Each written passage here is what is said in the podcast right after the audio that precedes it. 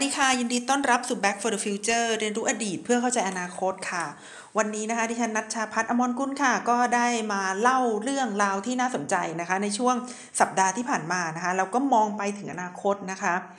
ช่วงสัปดาห์ที่ผ่านมาเนี่ย เราก็ได้ได้ว่าเป็นวันตาสว่าง 2 วันเลยนะคะ วันตาสว่างวันแรกนะคะ ก็น่าจะเป็นวันศุกร์นะคะ ช่วงเย็นๆที่มีข่าวนะคะ ประมาณว่าเป็นเรื่องโยนกันไปโยนกันมานะคะ ระหว่าง 2 หน่วยงานว่าจริง ๆ แล้วเนี่ยสัญญาที่ใช้ระยะเวลาร่างเนี่ยเป็นระยะเวลานานนะคะ4หวันพวกนี้เนี่ยนะคะ ในที่สุดแล้วจริง ๆ แล้วเนี่ยนะคะ เอกสารต่างๆเนี่ยอยู่ที่ใครกันแน่นะคะ เราก็เห็นการโยนกันไปโยนกันมาอย่างอย่างน่าเกลียดกันเลยทีเดียวนะคะ ก็ไม่รู้ว่าใครพูดจริงหรือใครพูดเล่นนะคะ แล้วก็จริง ๆ แล้วตอนนี้ก็ยังไม่ทราบนะคะว่าร่างสัญญาเนี่ยอยู่กับใครนะคะ เพราะว่าตอนแรกบอกว่ามีการส่งไปให้อายการแล้วอายการสูงสุดแล้วนะคะ แต่ว่าตอนหลังก็มีการบอกว่าอ้าว เอกสารยังไม่ได้อยู่ที่อายการสูงสุดอีกนะคะ ก็เป็นช่วงเสาร์อาทิตย์ที่อึดอัดมากๆเลยนะคะ ว่าอะไรเกิดขึ้นกับประเทศไทย แล้วก็ในช่วงวันอาทิตย์นะคะ ระหว่างช่วงน่าจะเป็นช่วงบ่ายๆเย็นๆนะคะ ก็มีเอกสารหลุดออกมานะคะ ว่าเอ่อมีเป็นเป็นคอมเมนต์นะคะของผู้เชี่ยวชาญเนี่ย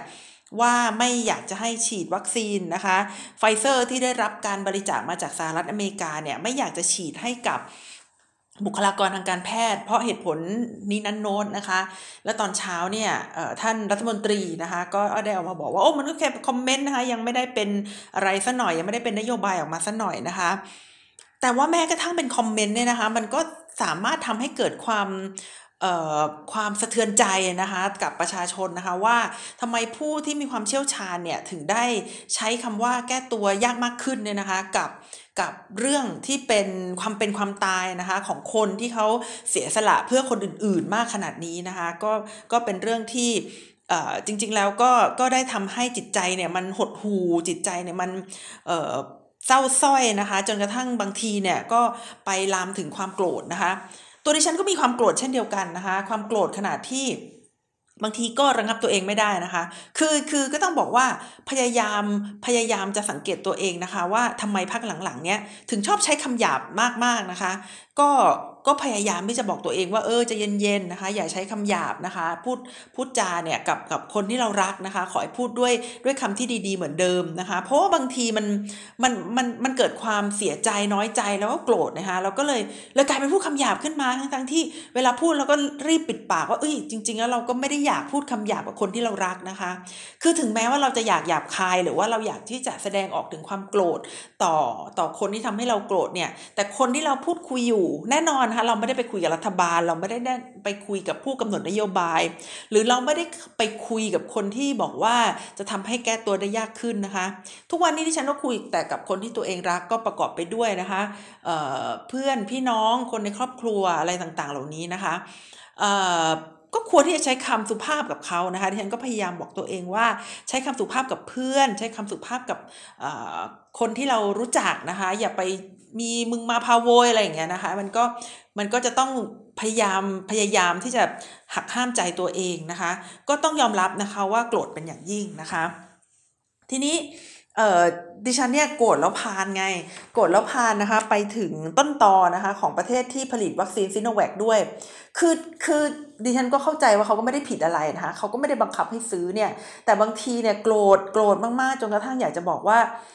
เรื่องนำเข้าวัคซีนนี้จะได้ไหมนะคะ เพราะว่าจะได้เปิดทางให้กับวัคซีนที่ควรที่จะเป็นวัคซีนหลักของชาตินะคะ ไม่ใช่วัคซีนที่กัน กันตายไม่กันติดนะคะ หรือว่ามาดูอีกทีว่าแม้แต่ตายก็อาจจะกันไม่ได้ด้วยซ้ำเนี่ยนะคะ มันก็เลยเกิดความความโกรธขึ้นมานะคะ วันนี้ค่ะเราก็จะพูดถึงเกริ่นก่อนดีกว่านะคะ ว่าเดือนกรกฎาคมเนี่ยนะคะ ก็เป็นเดือนที่น่าสนใจนะคะ คือไม่ใช่เป็นเดือนที่มีแค่ 4th of July เท่านั้นนะคะ แต่มีแต่มีวันที่สำคัญอีกวันหนึ่งนะคะซึ่งก็เชื่อว่าตอนนี้เนี่ยพี่น้องก็คงได้ข่าวนะคะ เกี่ยวกับวันนี้เนี่ยอย่าง อย่างหนักหนาเลยนะคะ ก็คือมีการซื้อแอดในหน้าหนังสือพิมพ์นะคะ มีการเขียนบทความนะคะ เกี่ยวกับวันสำคัญวันนี้อย่างมากมายนะคะ ก็คือวันก่อตั้งพรรคคอมมิวนิสต์จีนนั่นเองนะคะ เป็นวันที่ 23 นะคะ วันที่ 23กรกฎาคมนะคะ 23rd of July นะคะ ก็มีความสำคัญพอๆกับ 4th of July นะคะ วันนี้เนี่ยเป็นวันสำคัญ เพราะว่าครบรอบ 100 ปีพอดีนะคะในการตั้งพรรคคอมมิวนิสต์จีน คือมันมันสำคัญเพราะตัวเลขมันสวยนะคะมันมันเป็น 100 พอดีเนี่ยนะคะ แล้วก็มันมีเรื่องที่จะพูดมากมายนะคะ โดยเฉพาะอย่างยิ่งเนี่ยเป็นคำพูดนะคะที่มาจาก อันนี้ฉัน วิเคราะห์เองนะคะ เป็นคำพูดที่มาจากระบอบที่งอนแง่นเหลือทนนะคะ เป็นคำพูดที่ออกมาจากระบอบที่งอนแง่นเหลือทนนะคะ ก็คือระบอบคอมมิวนิสต์นั่นเองนะคะ เขาก็เลยมีอีเวนต์ของการเฉลิมฉลองที่ค่อนข้างที่จะยาวนาน คือคนที่ insecure คนไม่มั่นคง หรือว่าคนที่รู้สึกว่าอออยากจะได้คำยืนยันที่ชัดเจนเกี่ยวกับการคงอยู่ของตัวเองเนี่ยนะคะ ก็มักจะพูดมากหน่อยนะคะ มักจะพูดมากหน่อยนะคะมันมีอีเวนต์นะคะแห่งการเฉลิมฉลองที่ยืดยาวมาตั้งแต่วันที่ 1 นะคะ วันที่ 1 เดือนเดือนนี้นะคะ เดือนกรกฎาคมแล้วนะคะ คือท่านประธานาธิบดีสีจิ้นผิงเนี่ยนะคะ ก็ไปพูดนะคะว่าเออ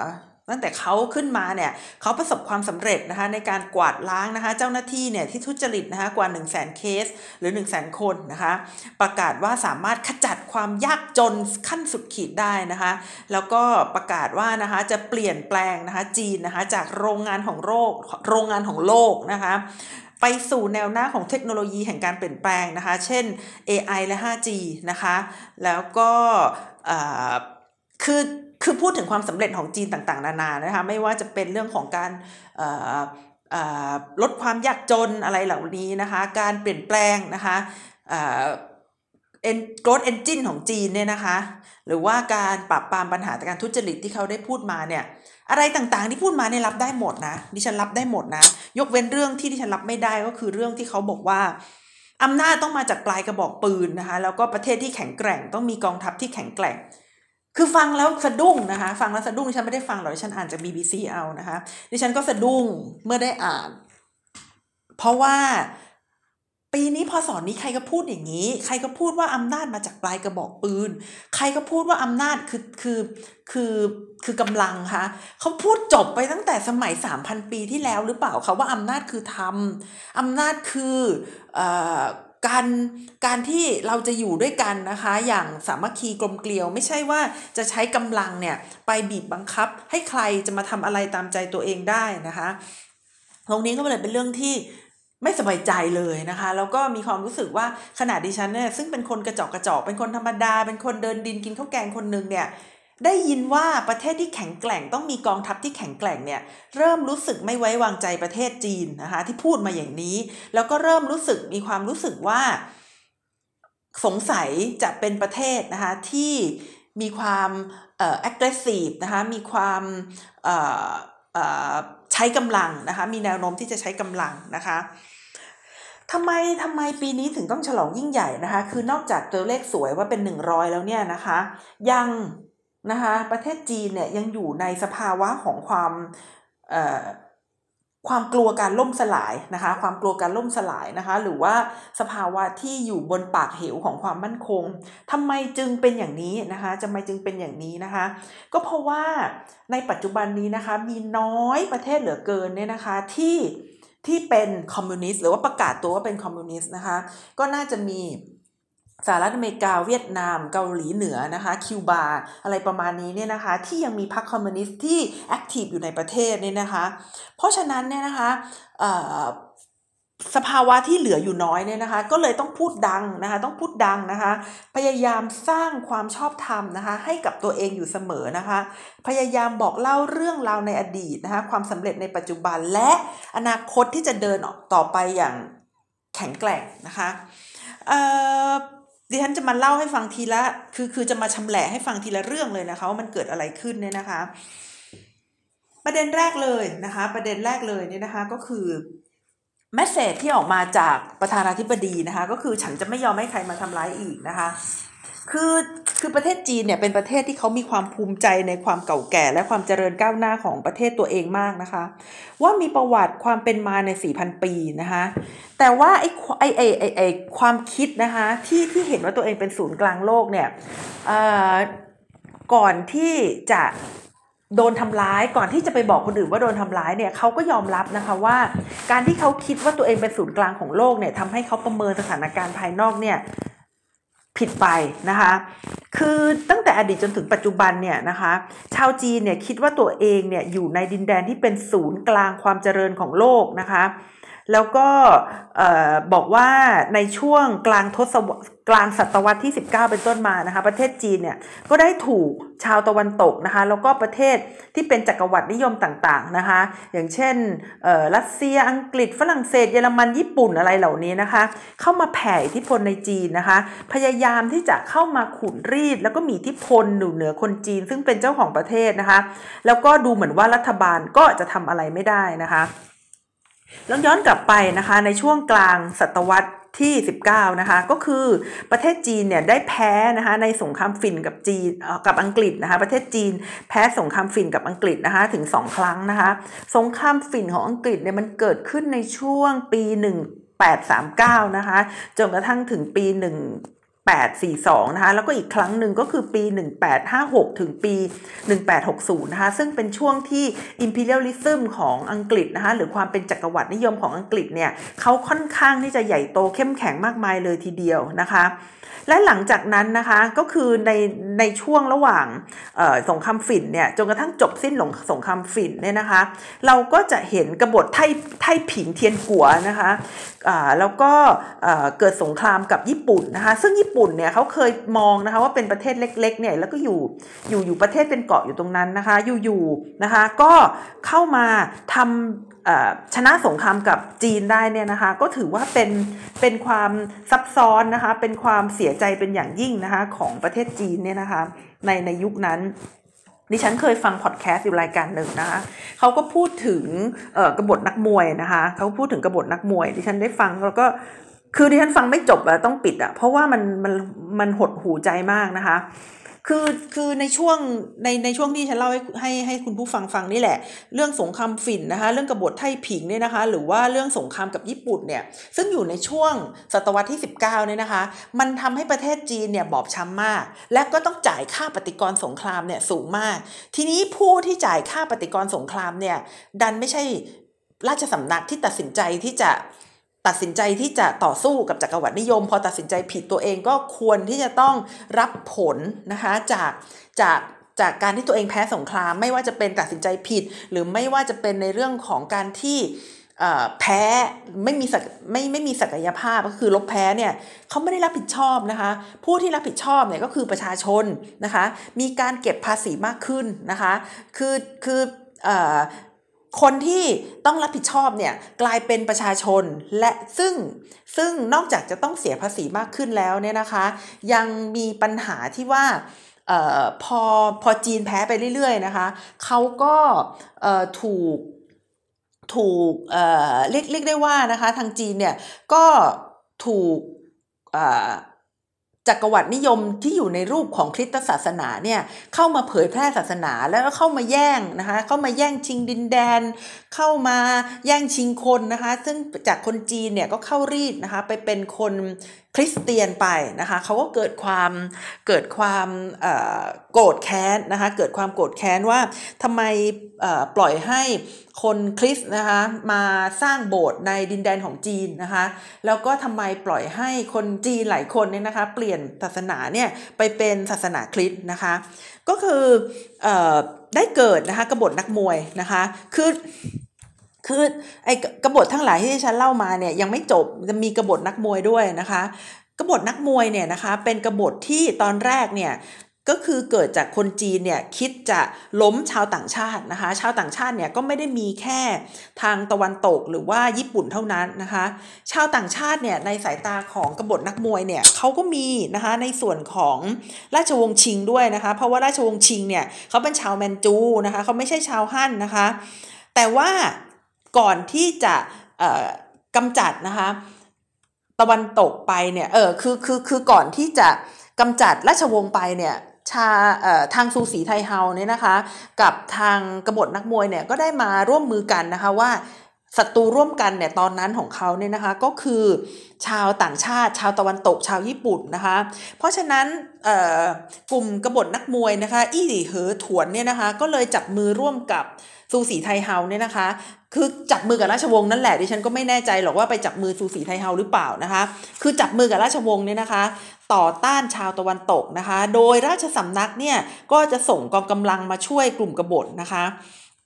ทีนี้กบฏนักมวยเนี่ยนะคะ มันเกิดจากความไม่พอใจในสิ่งต่างๆ ที่ผ่านมาที่คนจีนเนี่ยตกอยู่ภายใต้อิทธิพลของคนต่างชาติเนี่ยนะคะ แต่ว่านะคะการก่อกบฏของกบฏนักมวยเนี่ยมันเป็นการก่อกบฏที่มีมาจากใจอย่างเดียวไงคือคือคือเป็นชาตินิยมที่ที่ไม่ได้มีอาวุธนะคะ หรือไม่ได้มีเทคโนโลยีนะคะ เขาก็เลยพยายามที่จะใช้กังฟู ซึ่งเขาบอกว่าเป็นสมบัติ 4,000 ปีของเขาเนี่ยนะคะ ต่อสู้ผู้รุกรานจากภายนอกนะคะกบฏนักมวยเนี่ยก็เกิดขึ้นในช่วงปลายศตวรรษที่ 19 นะคะ ก็คือเกิดในปี 1898 ก็คือ 2 ปีก่อนที่จะจบสิ้นศตวรรษที่ 19 เนี่ยนะคะ ได้ เกิดนะคะกระบวนการเนี่ยโจมตีชาวเยอรมันในชิงเต่าแล้วก็เวนไห่นะคะ ซึ่งในชิงเต่าเนี่ยก็จะมีชาวเยอรมันอยู่มาก แล้วเวนไห่เนี่ยก็จะมีชาวอังกฤษอยู่มากนะคะ แต่ว่ากังฟูก็บอกแล้วนะคะว่ามีแต่ใจนะคะ สู้เขาไม่ได้นะคะ สู้เขาไม่ได้ในที่สุดเนี่ย ก็เลยเกิดปัญหานะคะก็ก็เลยแพ้นะคะ แล้วก็ในช่วงเดียวกันเนี่ยจีนก็แพ้สงครามกับญี่ปุ่นนะคะพอแพ้สงครามกับญี่ปุ่นเนี่ยจักรพรรดิกวางสูนะคะก็ทำการปฏิรูปร้อยวันนะคะ แต่ว่าก็ปฏิรูปไปไม่สำเร็จนะคะ ในที่สุดก็ถูกถูกจับนะคะถูกจับนะคะ แล้วกบฏนักมวยเนี่ยก็ก็เกิดมาในช่วงช่วง ช่วงช่วงนั้นนะคะ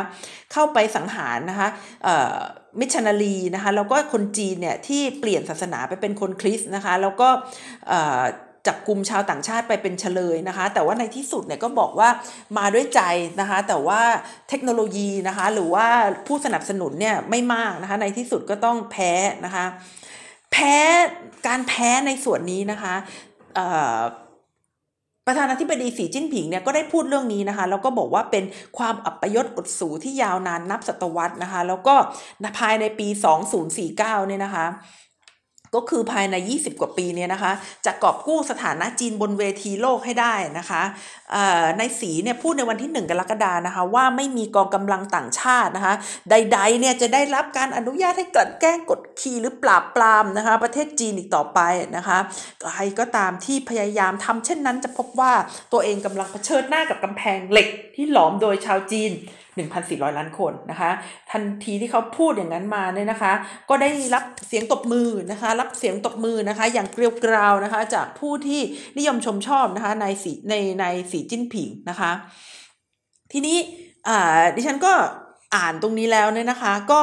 มีความรู้สึกว่า เอ้ยมัน มันใช่เหรอนะคะ มันใช่เหรอที่ตลอดช่วงศตวรรษที่ผ่านมาเนี่ยประเทศจีนเนี่ยนะคะ โดนรังแกจากตะวันตกนะคะ ในส่วนแรกเลยคือดิฉันจะดีเฟนต์นะคะว่า การที่ประเทศจีนเนี่ยเขาเแพ้สงครามหลาย ๆ ครั้งกับตะวันตกนะคะ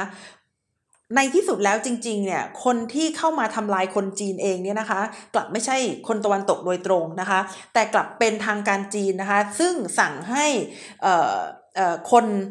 ในประเทศจีนเนี่ยจะต้องจ่ายค่าปฏิกรสงครามนะคะ เพราะฉะนั้นคนที่ได้รับผลกระทบเนี่ยก็คือประชาชน ถามว่าประชาชนได้รับผลกระทบโดยตรงเนี่ยนะคะไม่ใช่จากตะวันตกอย่างเดียว แต่มาจากรัฐบาลภายในประเทศตัวเองด้วยนะคะ ทีนี้สิ่งที่มันสะเทือนใจดิฉันมากเนี่ยก็คือเรื่องของการปฏิวัติ ที่เขาเรียกว่า Great Leap Forward นะคะซึ่งซึ่งตรงนี้เนี่ยเป็นเรื่องที่ดิฉันเนี่ยได้ฟังมาจากอาจารย์วาสนาวงสุรวัตรนะคะคืออฟังพอดแคสต์ฟัง YouTube ไปได้เรื่อยๆเนี่ยนะคะแล้วก็ไปฟังเรื่อง Great Leap Forward ดิฉันเนี่ยเรียนจีนนะเรียนจีนในสมัยปริญญาตรีนะ แล้วก็เรียนเรื่องนโยบายต่างประเทศจีนเรียนเรื่องประวัติศาสตร์จีนนะคะ แล้วดิฉันเนี่ยก็จบลงที่ไอ้กบฏกบฏกบฏนักมวยเนี่ย แล้วดิฉันก็ได้รับ ได้รับการศึกษามาว่าประเทศจีนเนี่ยถูกกลั่นแกล้งโจมตีจากตะวันตกแล้วก็ญี่ปุ่นนะคะ แต่ว่าดิฉันเนี่ยขาดประวัติศาสตร์ในช่วง Great Leap Forward ไปไม่ได้เรียนนะคะ ไม่ได้เรียนเลย น่าจะเป็นเพราะว่าครูที่เข้ามาสอนเนี่ยนะคะดิฉันพูดแบบแบบแบบคิดว่าเขาน่าจะจงใจนะคะ ในการที่ไม่สอน get leap forward นะคะ เพราะว่าถ้าเกิดเรียนรัฐศาสตร์เรียนเรื่องการเมืองเนี่ยแล้วไม่สอนเรื่อง get leap forward เนี่ยนะคะ มันเป็นเรื่องที่แบบ เฮ้ยมันมันขาดจิ๊กซอตัวสำคัญที่ทำให้เราเห็นประเทศจีนในวันนี้นะคะ get l i forward เนี่ยไปถามอาจารย์วาสนานะคะ ดิฉันเนี่ยก็ได้ได้ได้ได้ฟังท่านพูดนะคะ ก็ออพอจะสรุปได้ดังนี้นะคะ ก็คือมันเป็นการรณรงค์ทางเศรษฐกิจและสังคมนะคะ ให้ก้าวหน้าพัฒนาอย่างรวดเร็วเนี่ยคำว่า Great Leap Forward ก็คือ ก้าวกระโดด การก้าวกระโดดครั้งใหญ่นะคะ การก้าวกระโดดครั้งใหญ่เนี่ยมันเป็นช่วงที่พรรคคอมมิวนิสต์จีนนะคะแล้วก็เหมาเจ๋อตุงเนี่ยเป็นผู้นำนะคะในช่วงระหว่างปี 1958 ถึงปี 1962 ช่วงระยะเวลาเพียง 4 ปีเองนะคะ แต่เป็นช่วงระยะเวลาที่เรียกได้ว่านะคะทำให้เกิดคนตายนะคะ 18 ถึง 40 45 ล้านคนนะคะ18ถึง45 ล้านคน ภายในระยะเวลาเพียง 4 ปีนะคะนี่นับว่าเป็นการตายนะคะครั้งยิ่งใหญ่นะคะที่ที่เรียกได้ว่าเป็นทุบพิกภัยนะคะที่ยิ่งใหญ่ที่สุดในประวัติศาสตร์มนุษยชาตินะคะเหตุการณ์นี้มันเกิดอะไรขึ้นนะคะ ก็อย่างที่บอกว่าพรรคคอมมิวนิสต์จีนนะคะ ต้องการก้าวกระโดดนะคะ ต้องการก้าวกระโดด แล้วก็พยายามนะคะ เปลี่ยนแปลงประเทศเนี่ยจากสังคมเกษตรกรรมนะคะ ให้เป็นสังคมอุตสาหกรรม คือคือเป็นการสั่งการมาจากส่วนกลางเนี่ยให้เปลี่ยนแปลงวิถีชีวิตนะคะ ให้เป็นอุตสาหกรรมนะคะ ตัวอย่างเช่นนะคะ คือต้องการถลุงเหล็กนะคะ หัวนี้พออาจารย์เล่านี่ที่ฉันแบบ คือคือฟังไปแล้วอึ้งไปนะคะ คือต้องการถลุงเหล็กเพื่อแข่งขันกับประเทศในยุโรปนะคะ ก็เลยได้มีคำสั่งนะคะ ให้ทุกหมู่บ้านเนี่ยนำเหล็กที่ได้นะคะ จากเครื่องมือเครื่องใช้เศษเหล็กต่างๆ พวกกระมังถังซักผ้าอะไรต่างๆ เหล่านี้ที่เป็นเหล็กนะคะนำมาถลุงเป็นเหล็กนะคะเพื่อใช้ในทางอุตสาหกรรมและการก่อสร้างนะคะ ดังนั้นประชาชนในชนบทเนี่ยจึงต้องมีโรงงานถลุงเหล็กในครัวเรือนนะคะ เรียกว่าเตาถลุงเหล็กสวนหลังบ้านนะคะหรือว่า the backyard furnace นะคะในการทำการถลุงเหล็กเนี่ยนะคะ ก็จะต้องเอาอุปกรณ์ต่างๆ ที่ควรจะใช้ในการเกษตรกรรมนะคะอย่างเช่นจอบเสียมนะคะ หรือว่าอุปกรณ์ต่างๆ ที่จะเอาไปทำการเกษตรเนี่ยนำมาถลุงนะคะ จะต้องเเสียทั้งเวลาเสียทั้งเข้าของนะคะ ซึ่งจะต้องเอามาถลุงเหล็กนะคะ ผลที่ตามมาก็คือว่าขาดอุปกรณ์นะคะในการทำการเกษตรนะคะ แต่แต่ก็ไม่ได้ตระหนักนะคะ ก็คือทางคอมมิวนิสต์เนี่ยก็ให้ข้าราชการนะคะทำตัวเลขออกมาว่าในแต่ละ ในในในในแต่ละช่วงในแต่ละเดือนในแต่ละวันในแต่ละที่เขากำหนดเนี่ยจะต้องมีผลิตภัณฑ์นะคะที่ผลิตเพิ่มขึ้นเนี่ยเท่าไหร่นะคะข้าราชการเนี่ยเมื่อโดนสั่งมาจากส่วนกลางก็หวาดกลัวนะคะก็จะต้องทำตัวเลขปลอมเข้าไปนะคะทำตัวเลขปลอมเข้าไป และพยายามที่จะขูดรีดนะคะขูดรีดนะคะมาจากประชาชนนะคะเกษตรกรให้ได้มากที่สุดนะคะเพื่อที่จะเอาตัวเลขเนี่ยไปโชว์นะคะกับทางส่วนกลางนะคะในที่สุดนะคะก็ได้ทำให้เกิดการขาดแคลนผลผลิตทางการเกษตรนะคะ เพราะว่าคนจะต้องมาถลุงเหล็กนะคะ แทนที่จะไปทำการเกษตร แล้วคนต้องอุปกรณ์ของตัวเองเนี่ย พวก อุปกรณ์ต่างๆ ในครัวเรือนนะคะ อุปกรณ์ต่างๆ ที่ใช้ในการทำทำงานทำนาเนี่ย เอามาถลุงนะคะ จนทำให้นำไปสู่การอดอยากและเสียชีวิตเนี่ย ซึ่งดิฉันคิดว่าถ้าคนตายระดับ 18ถึง45 ล้านคนเนี่ย เข้าขั้นจีโนไซด์เลยนะคะ เข้าขั้นจีโนไซด์เลยทีเดียวนะคะ ดังนั้นไอ้นโยบาย Get Leap Forward หรือว่านโยบายก้าวกระโดดเนี่ยจึงเป็นนโยบายที่ล้มเหลวโดยสิ้นเชิงนะคะ คือคือเราเรียนรู้อะไรจาก Get Leap Forward นะคะ คือขยันแต่ ไม่อยากใช้คำนี้เลย ขยันแต่ไม่มีศักยภาพเนี่ย มันสร้างความชิบหายได้มากมายกว่าคนขี้เกียจจริง ๆ เลยนะคะ ในเรื่อง Get Leap Forward เนี่ย คือพยายามที่จะให้คนเนี่ยออกมาทำงานหนักจนตายอะ่ะ แล้วก็การให้คนที่ออกมาทำงานหนักเนี่ยไม่มีวิทยาศาสตร์หรือเทคโนโลยีไม่มีไม่มีวิธีการใหม่ ๆ ในการผลิตนะคะ แล้วก็ให้คนผลิตในแบบเดิมเนี่ย แต่ว่าให้ผลิตได้มากขึ้นเนี่ย มันไม่มีทางสำเร็จนะคะ มันไม่มีทางสำเร็จนะคะ ความขยันอย่างเดียวเนี่ยมันไม่ได้ทำให้เกิดความก้าวหน้าขึ้นมาได้นะคะ มันก็ได้นำมาสู่การ การต่อต้านทางสังคมในปัจจุบันอย่างหนึ่งนะคะ ซึ่งเเรียกได้ว่าเป็นกระแสถางผิงนะคะ กระแสถางผิงนะคะหรือว่ากระแสนอนราบนะคะ กระแสนี้นะคะก็เกิดมาในช่วงปัจจุบันนี่แหละนะคะ เป็นกระแสที่ต่อต้านการทำงานหนัก แต่ไม่ได้ผลตอบแทนที่คุ้มค่านะคะทั้งผิงเนี่ยก็คือการไม่ทำงานหนักจนเกินไปนะคะ การให้ความสำคัญกับความสำเร็จนะคะ ที่พอจะทำให้เกิดขึ้นได้นะคะ แล้วก็มีเวลาให้กับตัวเองเนี่ยได้ผ่อนคลายนะคะแล้วก็เป็นการเคลื่อนไหวทางจิตวิญญาณนะคะ ซึ่งกระแสถางผิงเนี่ยก็ได้เกิดมานะคะในในพลเมืองวัยทำงานของจีน ซึ่งพลเมืองวัยทำงานของจีนในปัจจุบันเนี่ยก็ถือได้ว่า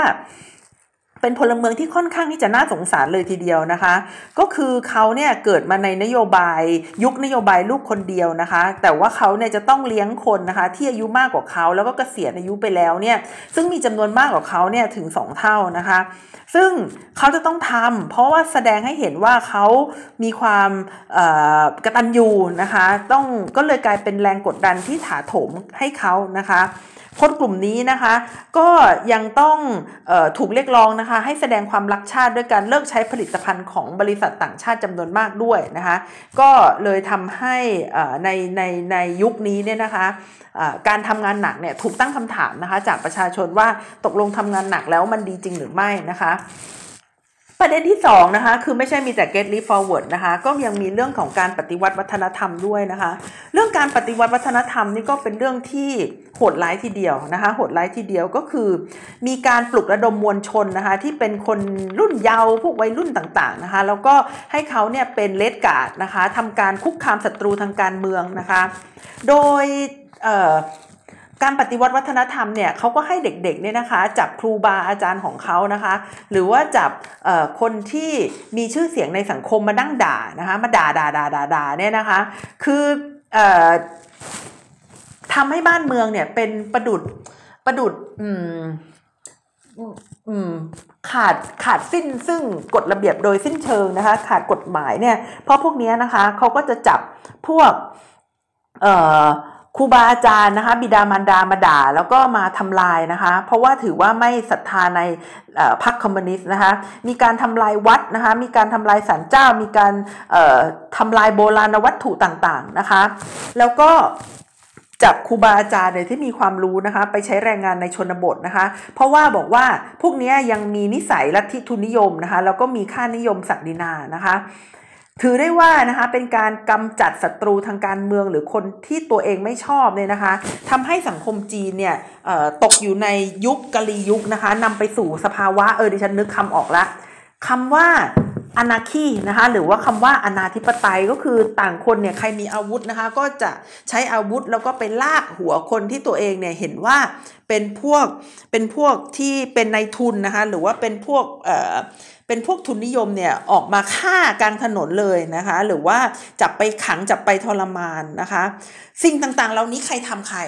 นะคะไม่ว่าจะเป็นจะเป็น Great Leap Forward แล้วก็ปฏิวัติวัฒนธรรมเนี่ยใครทำใคร ถ้าไม่ใช่ตัวเองทำตัวเอง แล้วทุกวันนี้นะคะมาร้องแล่แห่กระเชอว่าถูกตะวันตกทำร้ายถูกคนภายนอกทำร้าย มันยุติธรรมเหรอคะ มันยุติธรรมสำหรับคนภายนอกเหรอคะ ที่มองเข้าไปในสังคมของตัวเองเนี่ยแล้วก็เหมือนกับว่าจะผลัก นะคะ ความที่เป็นอัจฉรกรเนี่ยให้คนอื่นตลอดเวลานะคะ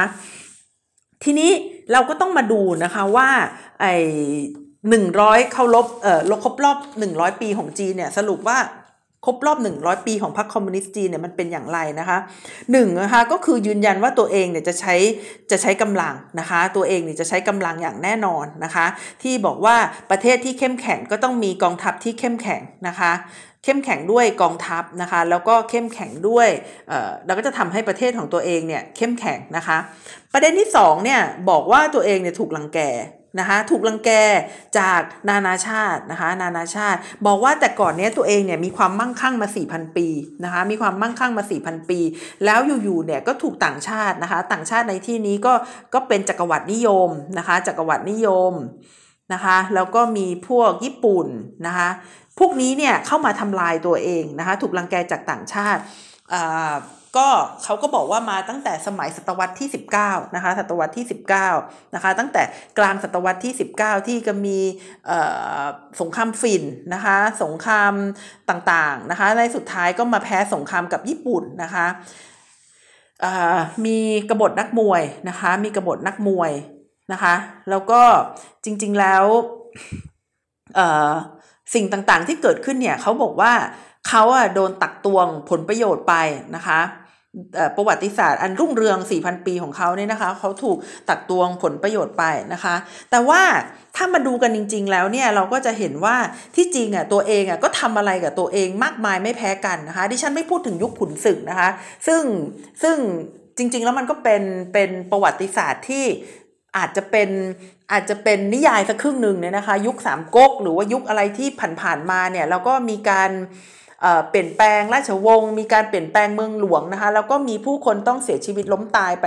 มากมายเท่าไหร่ดิฉันไม่พูดถึงนะคะ ดิฉันพูดถึงแต่ในศตวรรษที่ 21 นะคะ ในศตวรรษที่ 21 เนี่ยเราก็เห็นว่าเขาก็ทำร้ายตัวเองนะคะด้วยหลาย ๆ เรื่องนะคะ ไม่ว่าจะเป็นเรื่องของ get leap forward นะคะหรือว่าจะเป็นเรื่องของการปฏิวัติอุตสาหกรรม ซึ่งทั้งสองอย่างเนี่ยก็เป็นเรื่องของการทำร้ายตัวเอง แล้วจะมาบอกว่าตัวเองเนี่ยถูกลังแกได้อย่างไรนะคะ ก็เป็นการที่พูด พูดพูดเอาดีเข้าตัวเองอย่างเดียวนะคะ ว่าฉันน่ะโดนลังแกโดนคนอื่นทำร้ายค่ะ ค่ะสำหรับวันนี้นะคะ ก็จะบอกว่าที่รุนแรงที่อารมณ์เสียอยู่ในทุกวันนี้นะคะ ก็น่าจะเป็นผลมาจากการได้รับวัคซีนชิโนแวคหรือเปล่าก็ไม่ทราบนะคะ แต่ว่าเออก็อยากจะขอขอขอใช้เวทีนี้นะคะ เป็นตัวเรียกร้องนะคะว่าเอ่อตอนนี้เราอยู่ในจุดที่ ถ้าย้อนกลับมาศึกษาประวัติศาสตร์ไทย ก็คือหมายความว่าถ้าวันหนึ่งเนี่ยมันผ่านจุดนี้ไป เป็นสิบปีร้อยปีหรือเป็นสองร้อยปีเนี่ย แล้วเรามามองถึงประวัติศาสตร์ในวันนี้นะคะ อย่าให้คนรุ่นหลังเนี่ยเขาบอกได้ว่าเรากำลังฆ่าล้างเผ่าพันธุ์ตัวเองกันอยู่นะคะ ตัดสินใจอะไรเนี่ยอย่าคิดแต่ผลประโยชน์เฉพาะหน้า หรือคิดแต่ผลประโยชน์ที่ตัวเองจะได้รับนะคะ คิดถึงในวันข้างหน้าหน่อยนะคะว่า ประวัติศาสตร์จะเขียนชื่อเราว่าอย่างไรนะคะ ค่ะ ขอบคุณมากนะคะ วันนี้นะคะ ดิฉันนัชชาพัฒน์อมรกุลค่ะ ก็ขอลาคุณผู้ฟังไปก่อนนะคะ สวัสดีค่ะ